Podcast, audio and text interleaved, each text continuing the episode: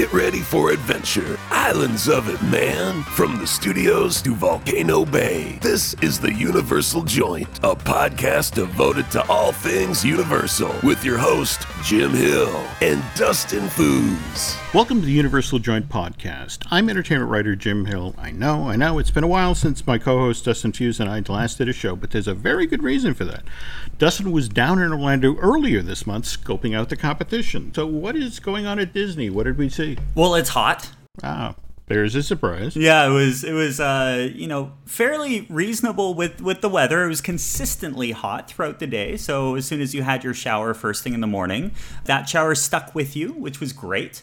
Lots of great food, lots of fun news coming out. Not just that uh, with Disney and the gondolas and Star Wars and everything going on on that side, but the theme park industry down in Florida is just booming right now. The conversations that are being had in public spaces like the uh, Orlando Premium Outlets and all the hotels and every people are talking about everything coming. And it was great to hear people going to universal riding Hagrid's and not mentioning the lines. They got off the off the ride and be like you know what? That was worth it so it was very cool to to see that. Now I didn't have the chance to make it over to Universal on this uh, trip. Business kind of got in the way. Uh, there was a day that I had planned, and then torrential downpours were were scheduled the entire day. And I figured that we're going to be back there in a couple months anyway. So uh, instead, I, I, wrote a lot of POVs on uh, on YouTube to see everything that happened down there. Okay, speaking of Hagrid's, though, those folks who actually get to ride it are coming off and giving stellar reviews since this thing opened back on June 13th. But it hasn't actually been the smoothest first month of operations. If you've been following what's been going on with the whole we're going to be down for maintenance thing? Or? Yeah, they first started out with the mornings, saying, mm. you know, we're going to take our time in the mornings to make sure that we have that that full maintenance time to really fix what was wrong and and then they went to the evenings. And then they're like, okay, we're, we're going to have people ride the experience whenever it opens, it opens, but we're closing the lines earlier on in the evenings to allow for a proper maintenance time as well. It's interesting you bring out earlier, who had mentioned the torrential rainstorm because that did factor into the decision you know because face it it's it's central florida in the summer three o'clock, you can almost time it on you know your watch that there's going to be a torrential rainstorm in the mid afternoon. Yeah. So opening this thing at noon just wasn't going to work, or at least you know not from an operational point of view. And you and I both have seen all the the conversations going on online, people getting halfway through the line and then having the ride go down for not just 10, 15, 20 minutes. We're talking about one, two, up to three hours. But and again, to be fair here, though, that one of the problems about having a family friendly coaster that rolls around seven acres is that if there's a thunder and lightning storm within 10 miles, a lot of attractions that go outside will shut down or you know will you know slow down their load procedure for that exact same reason. Absolutely. I'm genuinely looking forward to checking out this attraction if only for the notion i mean i live out in the woods so the notion of being able to roll through an environment where they, they planted 1200 trees that are all going to grow up and create the forbidden forest. I mean I, i'm excited about that aspect of this ride but from day one when they announced that this was just like Dragon Challenge and Dueling Dragons, that this was going to be an outdoor coaster. It's just sort of like, uh, yeah, we called it.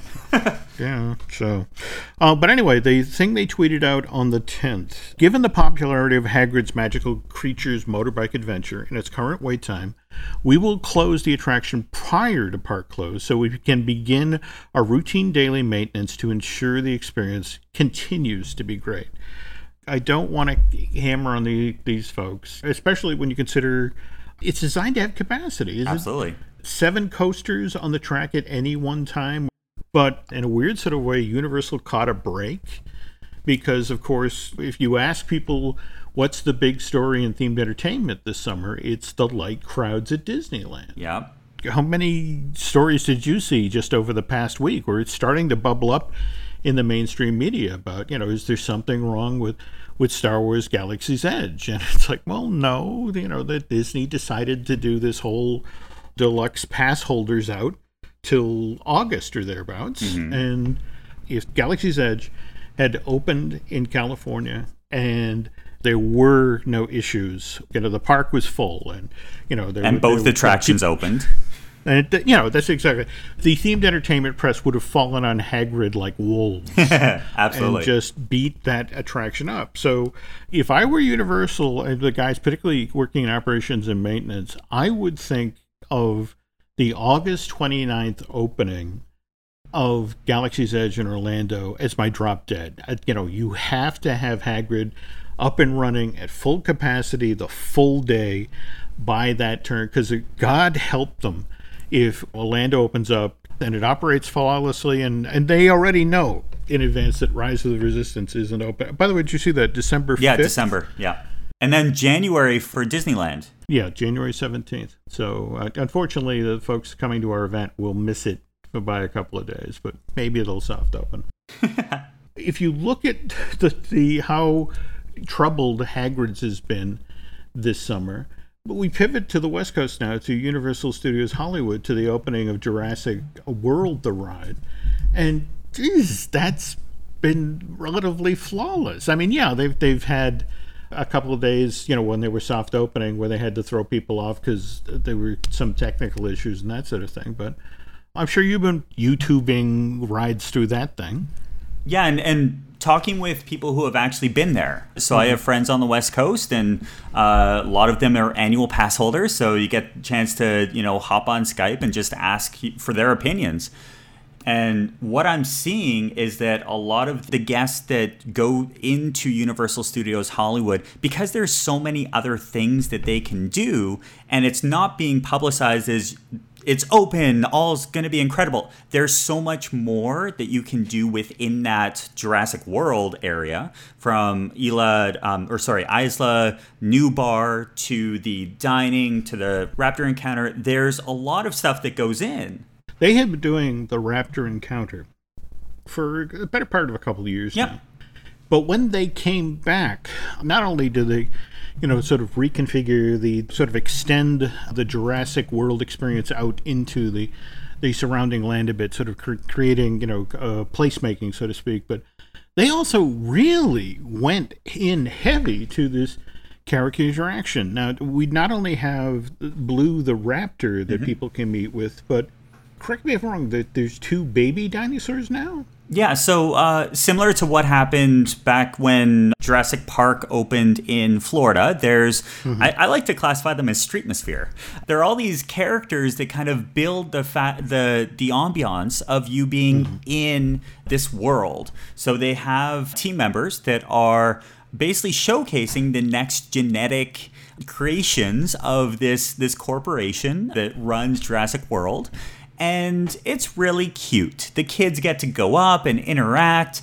And but again, these I, are these are puppets that people are carrying. These are yeah, they're handheld, so it's almost like seeing a, a, a ventriloquist, where mm. you can tell that the team member who's portraying this character, you know, is kind of using their hand to, you know, make everything move. And the baby Triceratops is, is adorable, and the, the baby raptor. There, there's a lot of these types of things that are going on. But I think the big thing that really popped out that kind of shocked a lot of people on day one was mm-hmm. Juliet, the Triceratops. So this is very similar to a uh, a living character initiative, kind of like Lucky the Dinosaur out on the other coast with um, with Disney World and, and Disneyland. But the fact that they have a character like a Triceratops just walking around, guests can go up and actually you know touch this character. Granted, if they touch the horns, they get a little bit of a stern talking to, but that's not the end of the world. Like to have this conversation and actually tell your kids that's a dinosaur they may not understand that Jurassic Park and Jurassic World aren't real, but they're like, I, I get to go to school tomorrow and tell my friends that I got to pet a, tri- a Triceratops. Isn't that the coolest thing?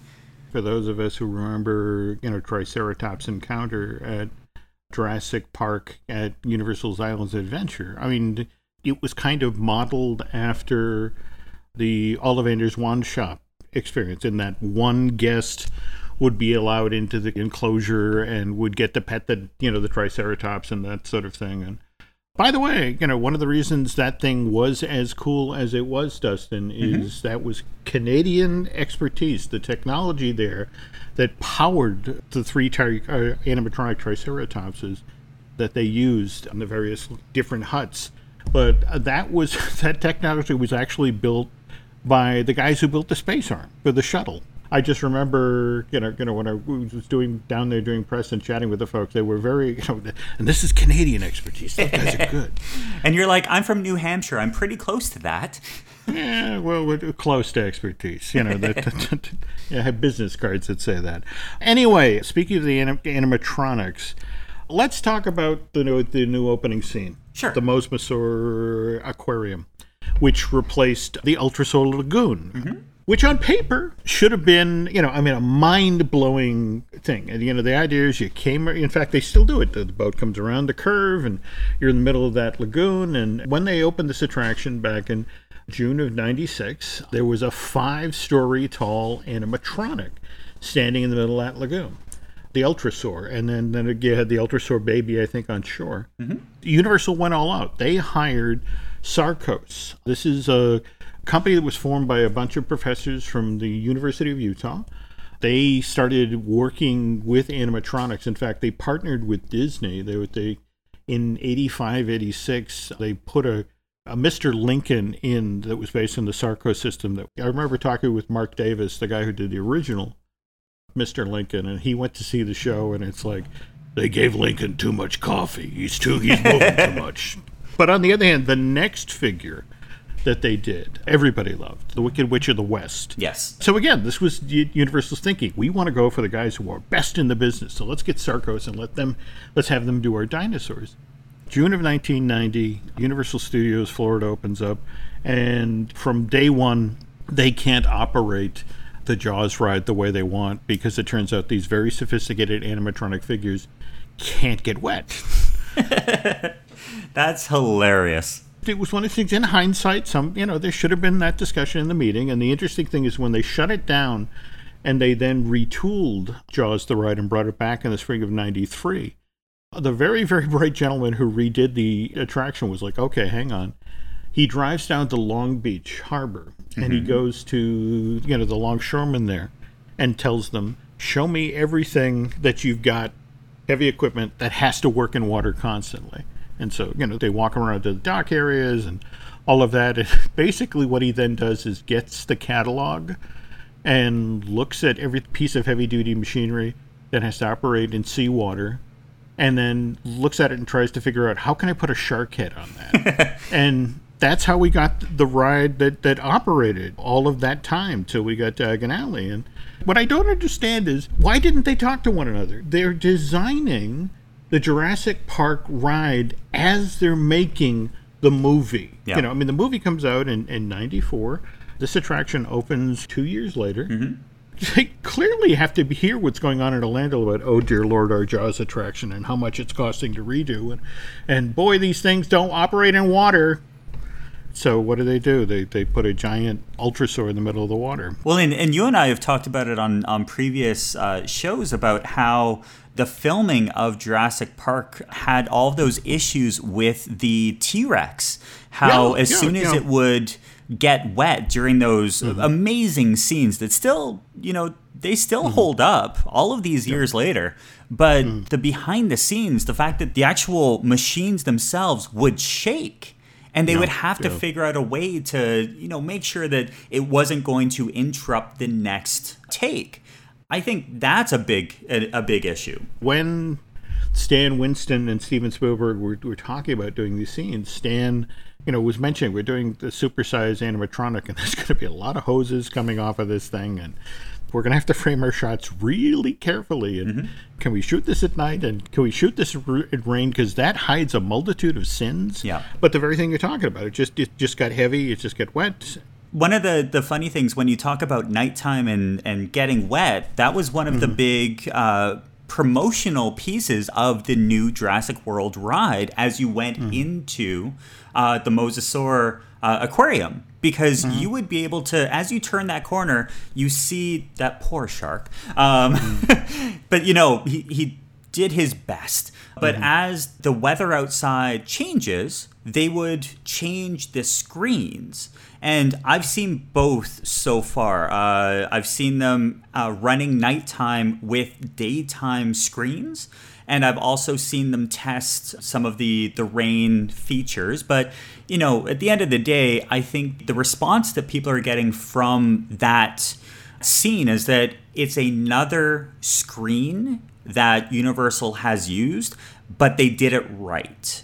So I think that's the one of the the points that uh, people have started to make on social media and on all of the POVs and all of the the folks who have been on the ride. They're like, you know what? It actually worked out. The introductory scene with the Ultrasaur kind of immediately took you out of the ride because it was clearly this mechanical thing that was trying to look natural. And, it, and also, how many times uh, we all gone on the ride and the, the male or the adult Mosasaurus, mm-hmm. all five stories of it is locked in place because it's broken. Whereas this thing, the Mosasaur aquarium, it's fluid, it's lovely. It has, you know, the the creature moves from one side of the tank to the other. But they have had screen issues. So we've actually seen it with half of the screens not working. Okay. And obviously that happens. That's an operational mm-hmm. thing that comes up, and especially this close to the soft open, and you know it's summertime and we understand that. But it is really funny to see folks on this attraction as they're seeing this entire story because the ride is so much slower. So, hmm. because of that, they're actually spending more time in these show scenes and able to point out these little details.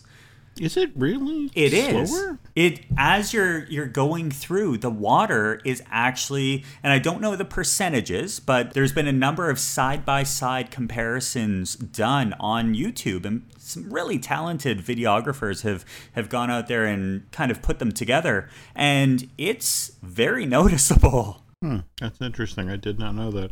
Uh, getting back to Juliet for a second, sure. I don't know how many of you folks are aware of. There's a show that they do at Universal Studios Japan called Dinosaur Panic, where literally folks are in the Jurassic Park section of Universal Studio Japan, and first they bring out one raptor, then they bring out another raptor, then they bring out a third raptor, and then they bring out their park's Triceratops, and the raptors begin to talk to one another and seem to be getting ready to make a move on a triceratops and then to add to the noise and the fun at the very edge of the land there's a piece of you know the fence we know from like the t-rex paddock and who comes out you know what a giant puppet head of the spinosaurus from jurassic park 3 and you have all of this noise and the interesting thing is the dinosaurs are literally in the middle of the crowd and yeah. you have these cast members who are trying to sort of wrangle these obviously people in animal costumes and that sort of thing but all i could think of is looking at it is like wow no this will never come to the states universal's lawyers will never allow this and so to see juliet here and to have blue here yeah. i'm just wondering you know looking ahead to what's going on with the jurassic park redo over at Islands. Whether or not, you know, A, we're going to get, even just get Juliet, but wouldn't it be cool to get every hour or so, or, you know, a little taste of dinosaur panic? Can I quote uh, Mr. Jim Hill on this and say, come back later, oh, mag- try again? Magic 8 Ball, yes. now that we are talking again about Universal Orlando, sure. next month, August, is annual pass holder month. Is that correct? Or? Yeah, the pass holder appreciation uh, events oh. that have actually been going on for years. Every it's usually in in August, going through until the end of September, and uh, yeah, it's back. So for annual pass holders of Universal Studios Florida, all you have to do is head on to the official website, and there's registration actually for uh, for a special thing. So there's two aspects to this event. You have the Universal Pass Holder Appreciation Days, which is every day between August 12th and September 30th. But you actually have a passholder appreciation night that is August 18th from 8 p.m. until midnight. Now, you do have to register for the event. It looks like registration opens 8 p.m. on July the 12th, so I hope you guys got your passes. But there's tons of stuff going on. You know, I would go through the the list of every single thing, but the highlights for me for the night is that there's uh, plenty of experiences, plenty of stuff that is only available for that evening. Lots of character experiences and fun stuff, and I'm sure that people who have gone to past appreciation nights really they want to go again.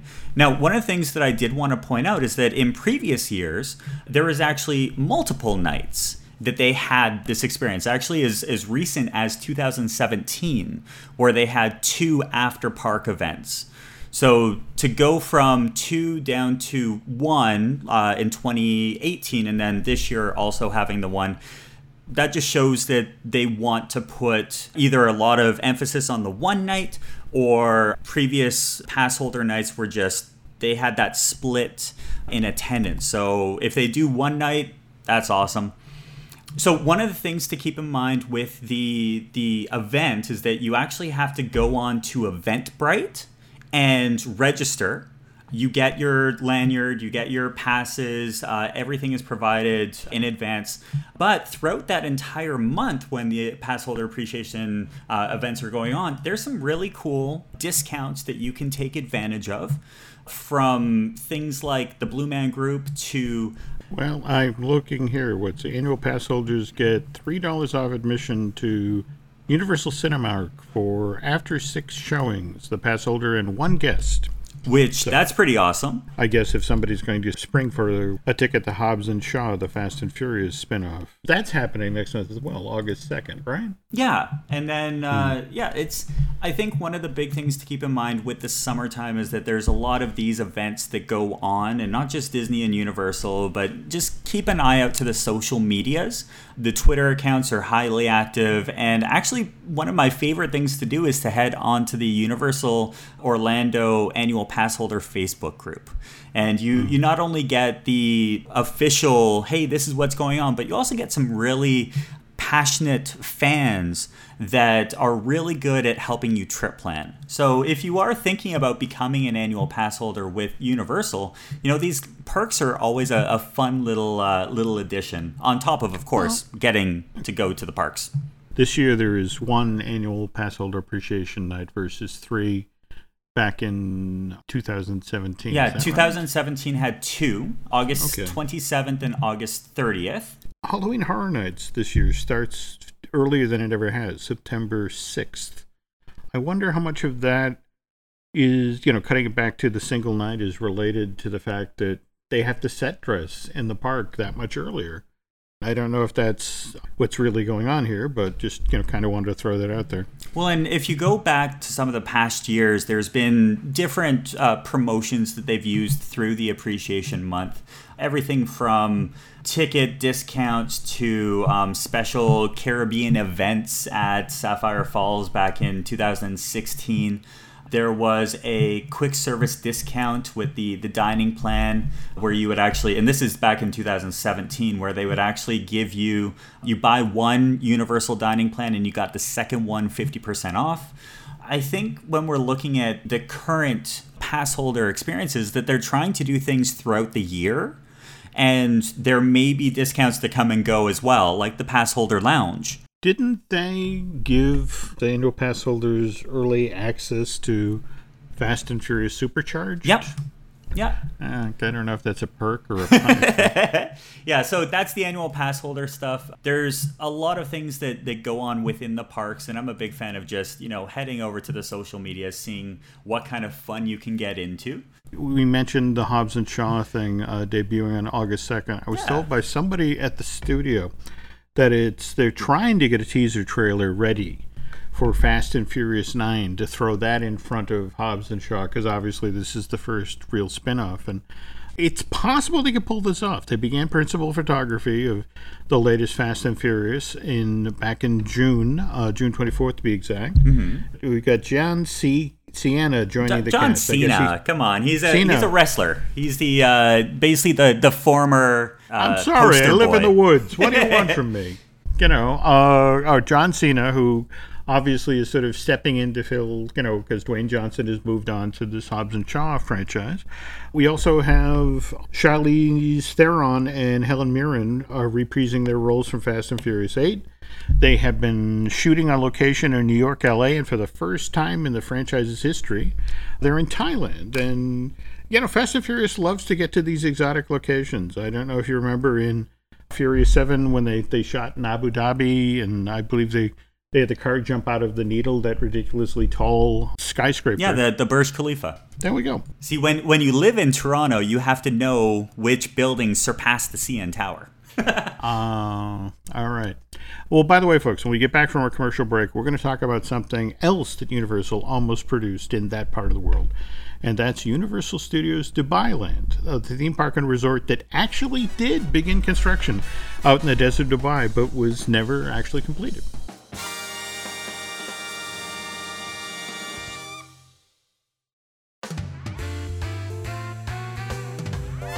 I know it's July, it's hot, but I just looked at the temperature in Abu Dhabi. It's one o'clock in the morning right now there, and it's 97 degrees.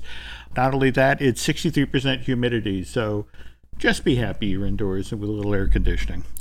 But anyway, Dustin, what do you know about Dubai Land? Uh, did this, you know, ever come up or? Uh, Dubai Land is on my list of places to go to. I think as a, a theme park fan and even as just a world traveler, there are certain things that are going on in Dubai that are just epic. And I think uh, when when you mentioned Dubai Land, I'm like, yes, please. I can't wait to talk about this. you have a part of the world that you know has has founded its fame and fortune on obviously you know petrochemical mm-hmm. and you know as we see the rise of electric cars and, and that sort of thing it's kind of interesting that they took a look at the future and said okay we need to transition and they decided that the way they were going to transition was by becoming a destination and not just any destination. Uh, the October of 2003, the Dubai Land project gets announced, and this is a 64 billion dollar.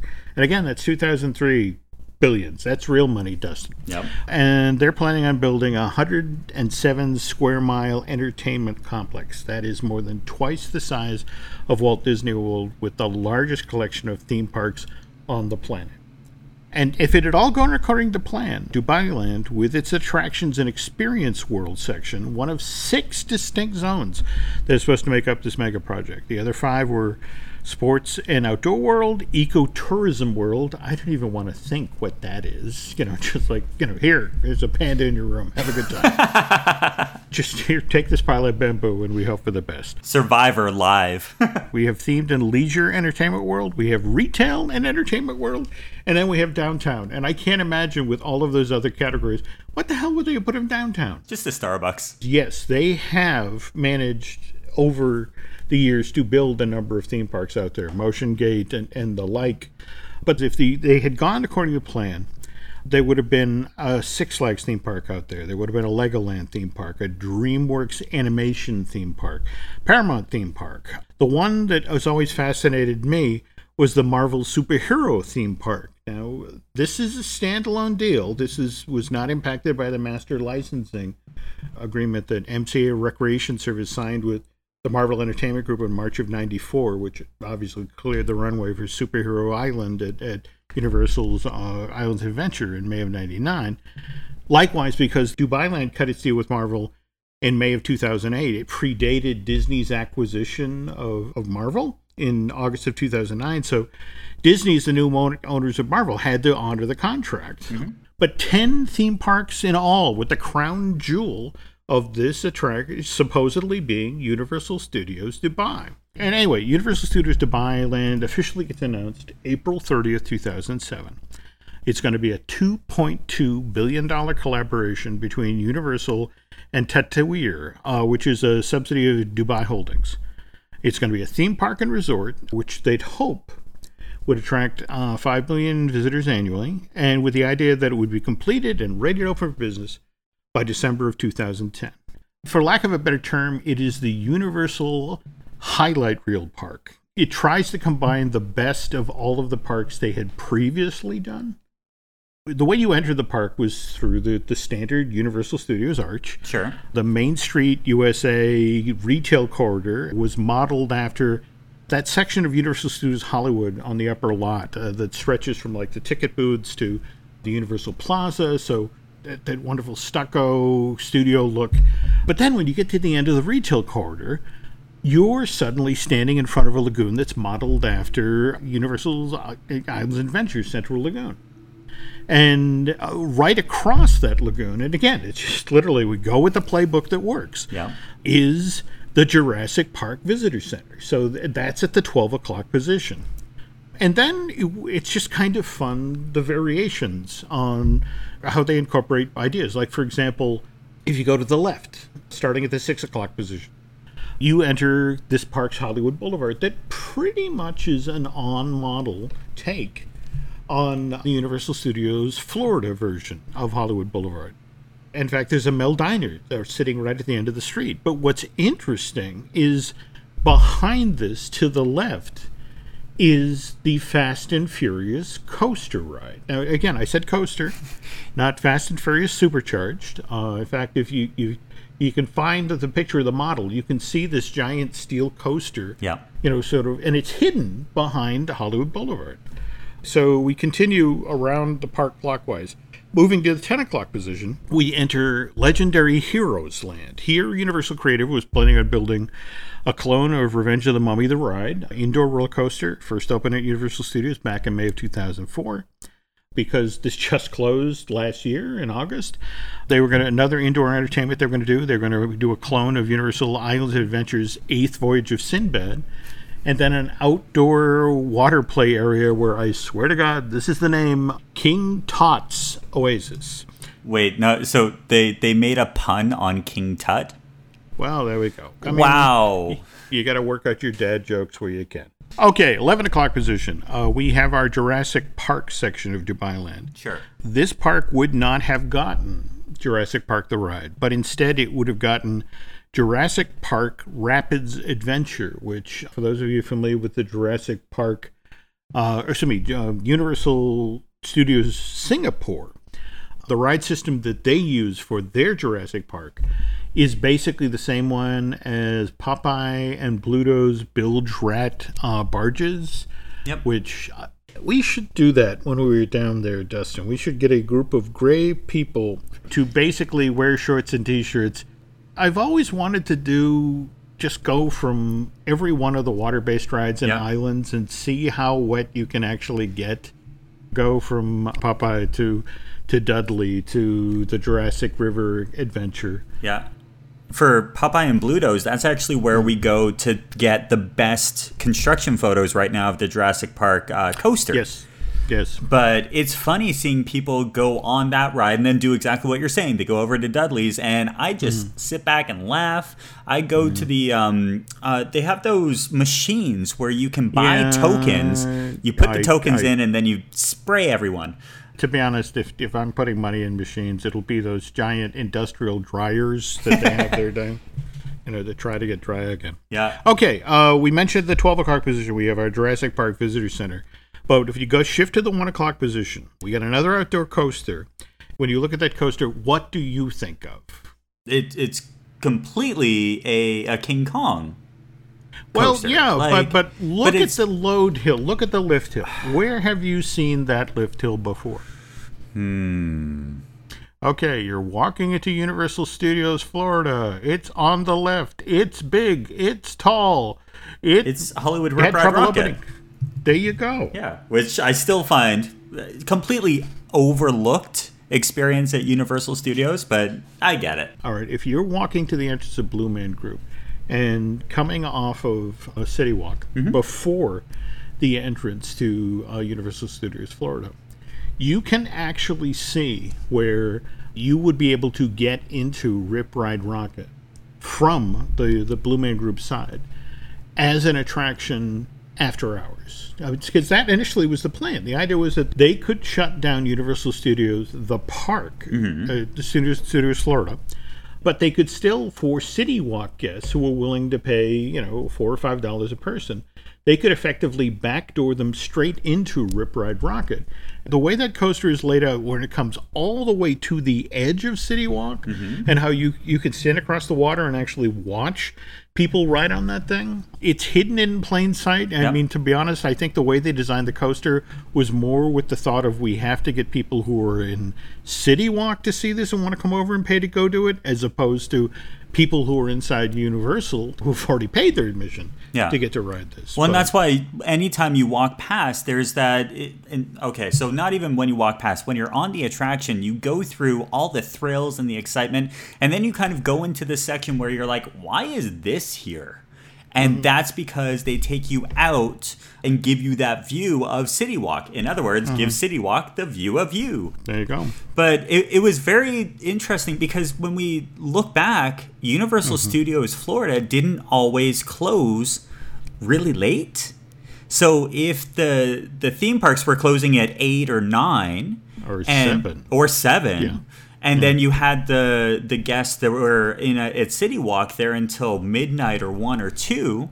Why not give them that opportunity to? And did we ever get the the cost? Was it going to be two bucks or? when Rip Ride Rockit opened in August of 2009, it was for what uh, was originally supposed to open Memorial Day weekend. Yeah.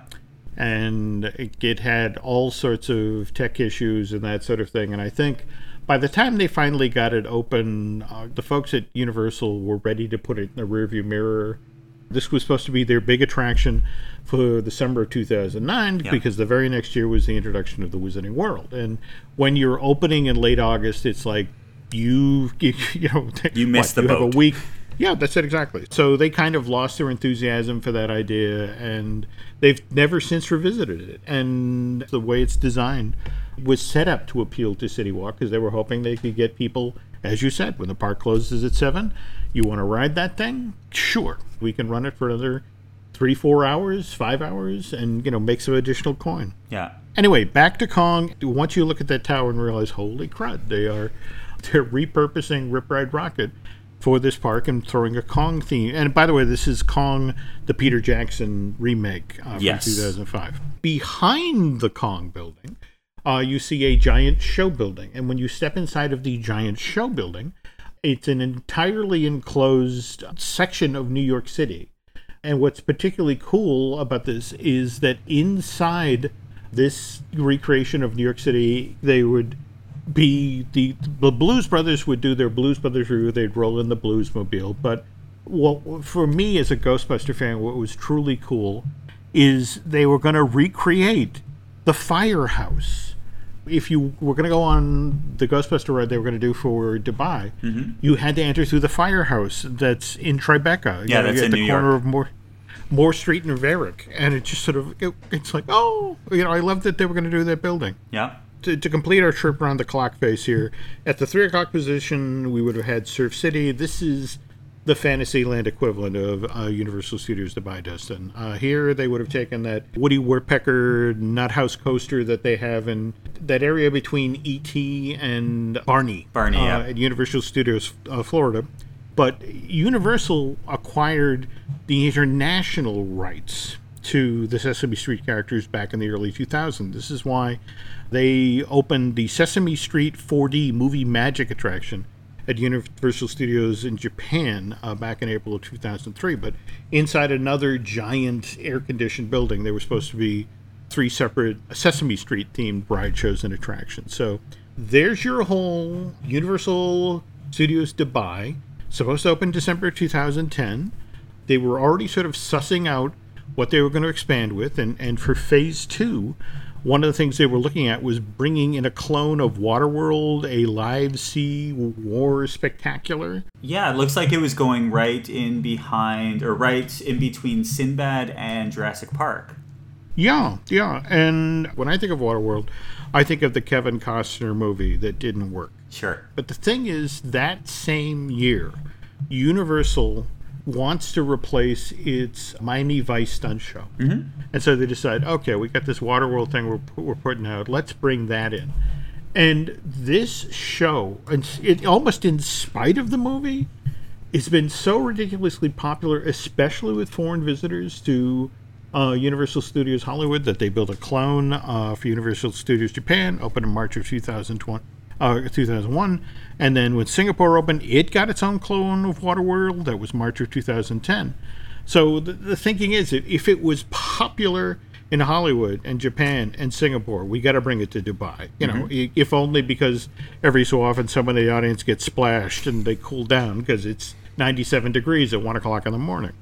Every single thing in this park, with the exception of Ghostbusters and Sesame Street, were Universal owned properties. The financial model this time around was like, look, let's not blow our dough on licensing deals. And I, I find that fascinating because they're doing this while they're building the Wizarding World of Harry Potter. So it's hard not to read between the lines here and go, God, we are paying a lot for Harry Potter. Yeah, all those butter beers. Yeah, but it's let's figure out how to make that one cheaply. Yeah. And anyway, on the back of this, in August of 2007, Universal announces they're in on Dubai Land. It's a land rush. January of 2008, DreamWorks Animation announces they're building a theme park there. March of 2008, uh, Six Flags indicates they're in with a $6 million square foot park.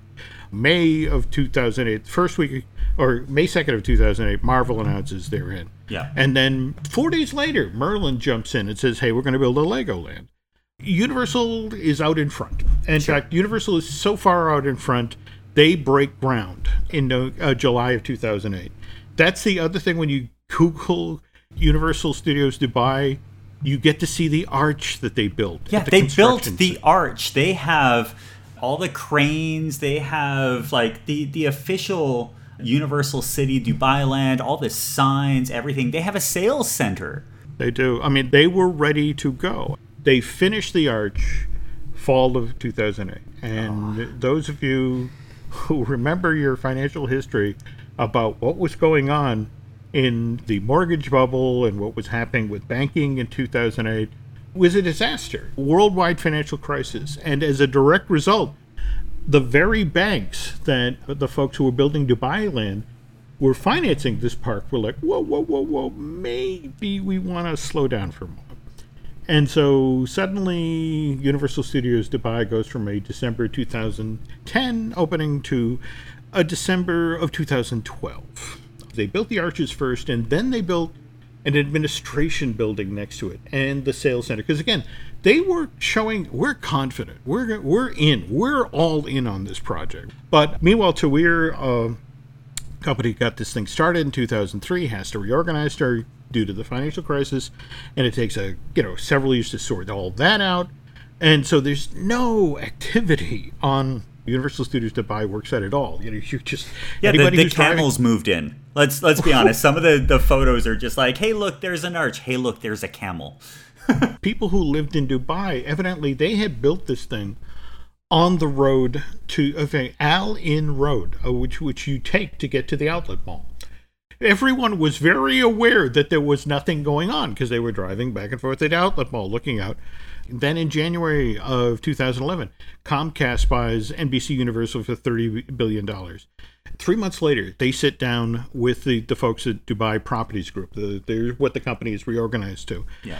And it's like, look, we'd really like to get this thing going. We've had our thing, Arch, built for three years, and is this actually going to happen? April of 2011, we're in the middle of the Arab Spring. And, you know, there were all of these demonstrations and rebellions going on in the Middle East, and lots of people are nervous and kind of like, can we hold off on making a decision about this or till people stop rioting in the streets? Fall of 2012, things seem to have calmed down. The ruler of Dubai says, okay, we're going ahead with a reimagined version of Dubai Land, only now Universal, eh, how would you feel about not a whole theme park, but say a family entertainment center? Comcast is like, okay, this may get our foot in the door in the United Arab Emirates, so uh, okay, we're kind of on board. And again, but again, it keeps getting delayed. And to show that you know we're really excited to be in this territory, mm-hmm. that's actually why they shot Furious Seven in Abu Dhabi. They're over there in November of 2013. It's like, look what we could bring to this region. this sort of entertainment, this sort of excitement. And uh, Dubai Land keeps getting stalled out and keeps getting stalled out. And finally, Comcast is like, look, we're tired of waiting. Yeah. So, o- October of 2016, Universal Parks and Resorts announces they're severing ties with the Dubai Land project. The Universal Arch along Al Ain Road out by the outlet mall, you know, quietly gets pulled down. And put on eBay. They have what is known as the Un- uh, Universal Studios Dubai Land, I want to say it's media advertisement. sure. And it's a minute long. It's folks in authentic Arab garb, but they're in Universal Studios Florida. But again, they're in a Universal Studios Florida that they're shooting to sell Dubai Land. They show these people eating, the shopping, and having the time of their lives. But it's also it touches on everything they wanted to put do in the park. So that you see them in the theater watching Sinbad. You see them, you know, riding, you know, a Jurassic Park attraction. But for me, what especially kind of jumps out is the clunky catchphrase at you know the end of this thing, which is Universal Studios Dubai Land. The world's most exciting experience comes to the most exciting place. And uh, everybody knows that the most exciting place in the world is the Universal Orlando Resort, where you and I, with the help of some very nice folks at Storybook Destinations, will be hosting a holiday themed event this November. And so excited for this and i think that anyone who loves universal and loves the history that uh, that jim provides and obviously my jokes and trip planning and that kind of stuff honestly i am probably the fan that will be hanging out with everyone as they are on dudley do rights i'll be on the bridge with probably a donut in hand from voodoo donuts just you know encouraging everyone to enjoy because we are going in november so it's uh, november 15th um, through until Monday, November the 18th. All of the information is over at storybookdestinations.com. Up at the top of the website, they have a Jim Hill slash Disney Dish button. Just press on that, and it'll take you to all of the information, including you know where we're staying, what we're doing, all the different. Uh, experiences not only at Universal Studios Florida but Islands of Adventure and you know the fact that we're getting there within days of the Christmas and holiday experiences coming up it's going to be a perfect time and there's nothing no better way to think about Christmas than booking something in July all right, good job. I, I do what I can, but at the end of the day, there's things on this itinerary that are probably the most exciting for fans of Jim, of, of yourself, doing a walk around tour of Universal Studios Florida and Islands of Adventure. That right there is something where you just want to be a part of. I, I'm excited for that. So I guess that brings us to the close of yet another uh, Universal Joint here podcast here, folks. And we'll be back soon with another show. But until that happens, uh, Dustin, where can they find you online? Yeah, so they can find me over at stepstomagic.com, trip planning, Disney Universal. I'm also on the We Like Theme Parks podcast, which Disney and Universal nerds talking about Disney and Universal stuff. So we, we like to have fun over there. Uh, and yeah, I'm all over the place Pinterest, Instagram, uh, less Twitter, but I, I go to Twitter to see what Jim's up to. Okay. Uh, my side of the fence, the Disney podcast that I do with Len Testa, the fine tuning podcast that I do with Drew Taylor, uh, the looking at Lucasfilm podcast that I do with Dan Z. Please head over to iTunes and rate and recommend our shows. If you get over to Bandcamp and subscribe, that would be very helpful. Thanks for listening, folks, and we will be back with a new show soon. It's been groovy having you hang with us for the Universal Joint. Tune in again for this and other great podcasts found on the Jim Hill Media Network.